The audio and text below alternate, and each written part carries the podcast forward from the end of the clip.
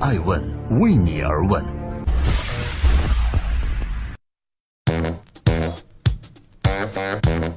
Hello，各位好，欢迎收听《爱问人物》，我是创始人艾诚。每周日和各位分享爱问顶级人物对话的精选。在第三季中，我们对话了中国出生入死的十大创客，探索创业不死法则。今天我们将走进的是易道的创始人周航，他将从政策之争的角度来分享他的创业不死故事。我和周航真的算是老朋友了。我喜欢他创业时候先知先觉，他是中国第一个做网约车的创业者。我更喜欢他在创业之外的情怀，永远有坚守，有底线。在北京西四环六十六号的中关村技术交易大厦，易道的办公场所啊占据了两层。办公室内部的装修呢非常的独特，中间有一个椭圆形的天井，通过透明的玻璃啊，阳光或者风雨可以瞬间分享于办公室里的每个人。易刀的核心精神啊，就在于共享，因为它是中国第一个由汽车租赁公司、劳务公司和软件平台以及乘客四方达成协议模式的网约车服务公司了。也就是它早于快滴，早于滴滴，更早于优步。易道作为中国出行领域共享经济的开拓者，有人说啊，周航是起了个大早，赶了个晚集。周航作为创始人，他表现的温文尔雅。但也有人说，他作为蛮荒之地的开拓者，霸道彪悍。我记得在二零一零年的时候，共享经济出行领域的开拓者易道才刚刚成立。二零一四年呢，优步就进入了中国。很快，快滴、滴滴等等其他的创业公司也推出了专车服务。直到二零一五年年初，神州专车、滴滴、快滴、易道这四方呈现出白热化竞争，而易道作为先行者却被边缘化了。二零一六年，出行领域格局再次发生变化。易道躺着变成了老二，因为滴滴收购了快滴，进而滴滴收购了优步中国。作为先行先试者，如何在所谓的政策灰色地带摸索前行呢？周航他说：“不管政策有多少的风险，永远要坚持做自己内心认为正确的事情。人人皆可创业，创业却九死一生。创业会遭遇哪些坑？”真伪需求胡乱烧钱，团队内讧，竞争惨烈，产品糟糕，资本博弈，错失风口，政策风险，创始人放弃或是战略失误。看爱问探访十位出生入死的顶级创客，听顶级投资人指点迷津，回归常识。爱问为你而问。为什么你觉得《基业长青》这本书是一个骗局？我原来认为《基业长青》是个骗局，因为我觉得为什么要有企业这个？这种形态的东西嘛？为什么呢？企业之所以存在，呃，不是说你需要活得长久，嗯，对吧？你活得长久有什么意义呢？是吧？你存在一百年、两百年、三百年，呃，有什么意义呢？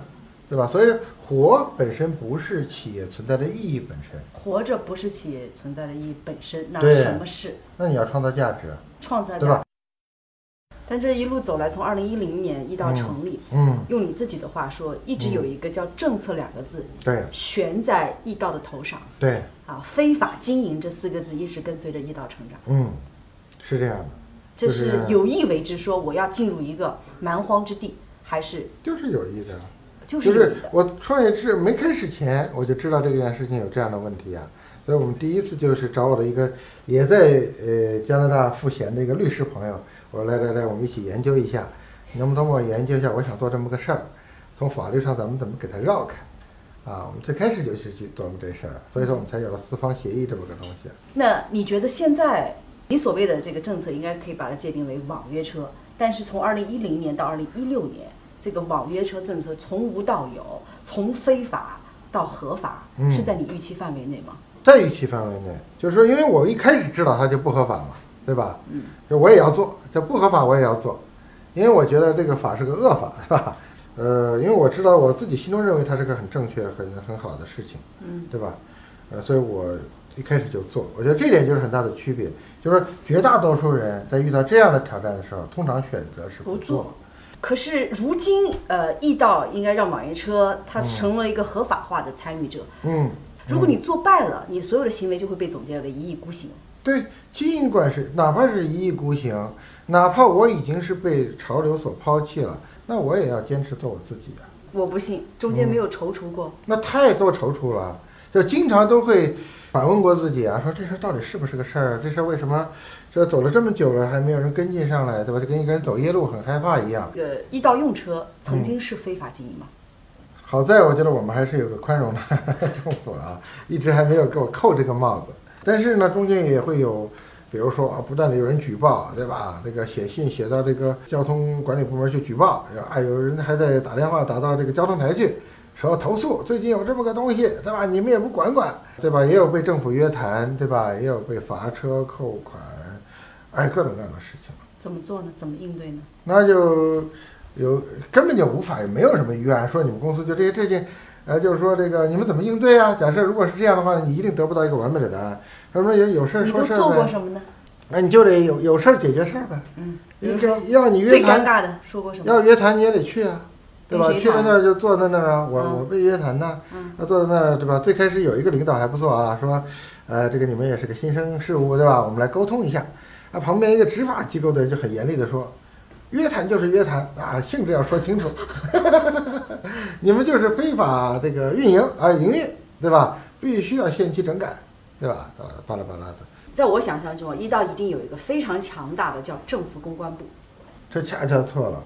我原来也是像你这么以为的，嗯啊，特别积极主动的到处沟通。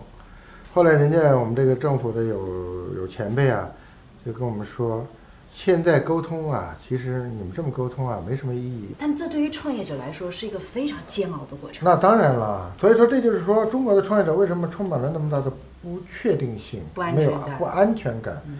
你不觉得，当滴滴、当神州、当优步都来到这个市场厮杀的时候，你不会感遗憾说自己起了个大早，赶了个晚集吗？结果当然不是说那么令人满意，有很多的遗憾。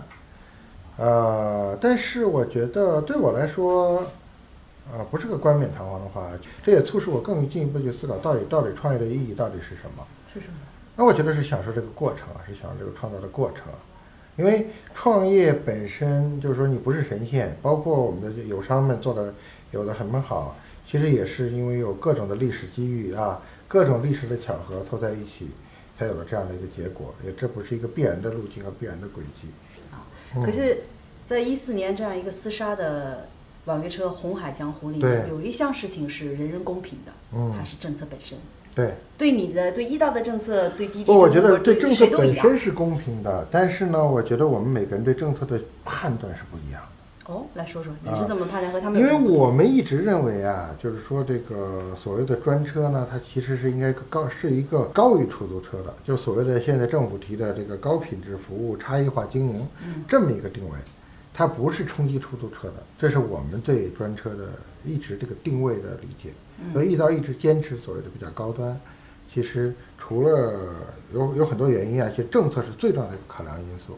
你对政策的这种探索，对让他们觉得，我哎，这个是可我行我。原来认为啊，当然这就是我自己认为的，就是我原来认为呢，我们比较温和一点改变这个社会，我们要拐弯，但是能不能拐大弯，不要急拐刘弯。总是指就是柳柳传志啊，嗯就是拐大弯。你看为什么今年以来，特别是去年到今年，特别是有了快车以后，跟出租车的矛盾如此的激烈，那么多城市发生流血冲突，因为出租车呢几乎是成了每个城市维稳最 最重要的一个一件一个力量了。因为出租车罢驶和一个普通工人罢工是完全不一样的。工人罢工撑死了在厂门口举个横幅，对吧？要要维个圈，但出租车一罢驶就满城就瘫痪了，对吧？而且整个这个社会观感也非常的不好。呃，我认为政府对这个东西的容忍度应该是很低很低的，就所以说政府对冲击出租车这个行为呢，一定是会有比较强烈的干预的。在你所经历和听闻并且看到的嗯，极端事件里面，有没有达到你自己都觉得这事儿非常，我是觉得，要失控了？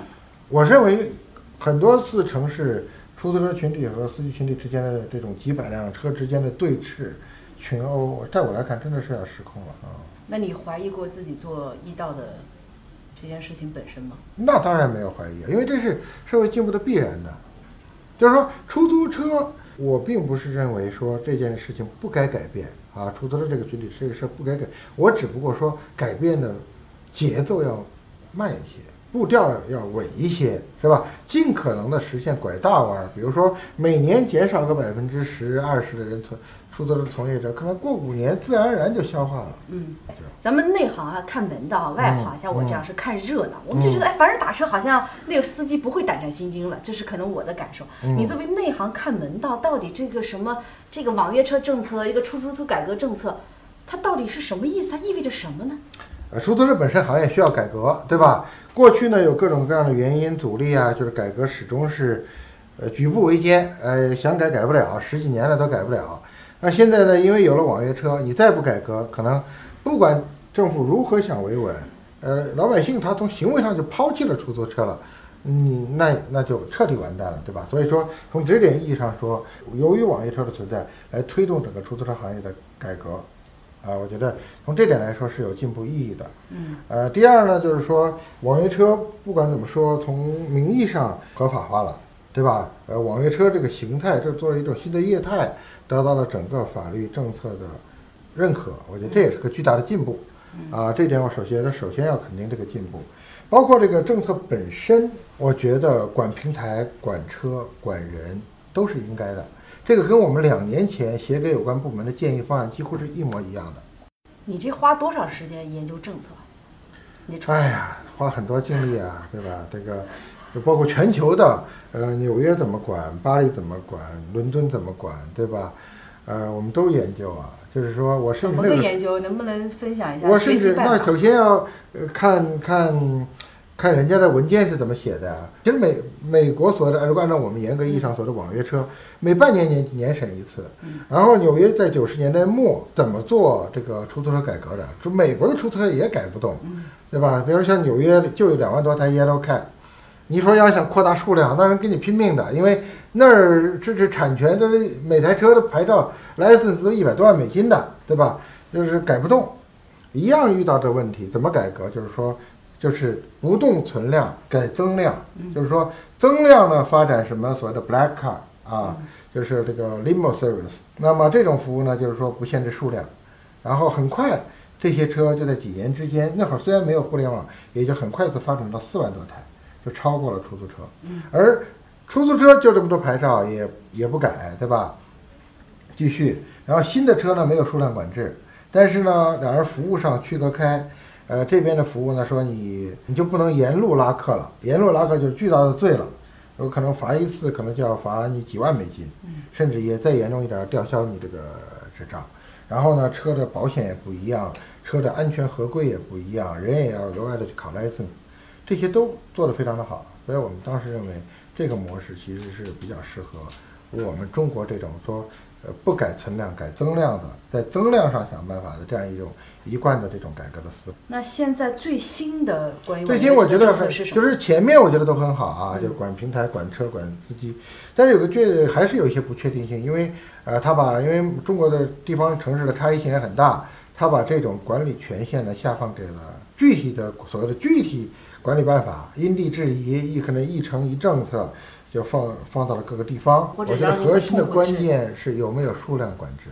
嗯，数量管制才是一切问题的最关键的地方所在。嗯，数量管制就是计划经济的尾巴。嗯嗯，就是我确确实建议我们不要再用计划经济的思想再去管下去了。你要相信市场的力量，就是市场是很聪明的。市场，我认为绝大多数情况下比行政。是更聪明的。嗯我们当初也担心过，所有人他说啊，那纽约如果是这样的话呢，纽约的这个黑车不是无限制的增加吗？对吧？那然后整个城市不是非常的拥堵吗？事实证明不会，不会。那你觉得未来理想中的这个网约车的市场，它应该什么样呢？我自己认为呢，的确，我觉得政府对分层的这种期望其实是蛮好的。嗯，就是我自己认为啊，就高端车就是专车，对吧？这价格也比出租车恨不得贵个百分之五十，呃，甚至更多一点都不怕。然后呢，就是满足那些对品质要更高、对可靠性要求更高、呃，对服务要求更高的一些人，对吧？这个人的需求啊，我觉得挺好。中间呢，还是保留出租车。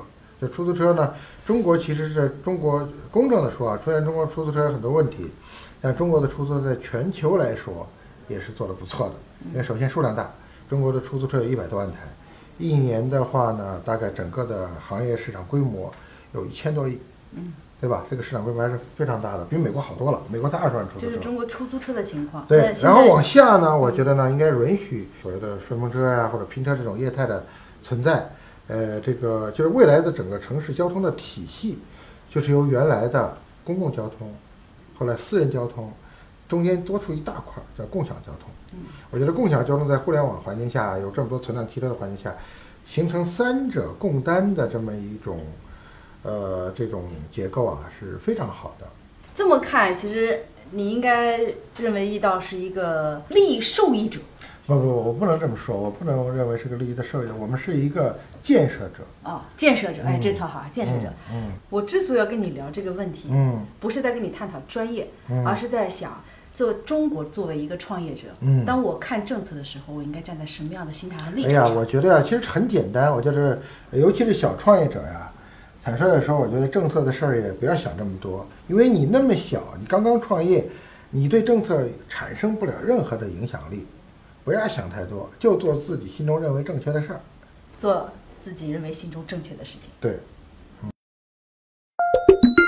爱问是我们看商业世界最真实的眼睛，记录时代人物，传播创新精神，探索创富法则。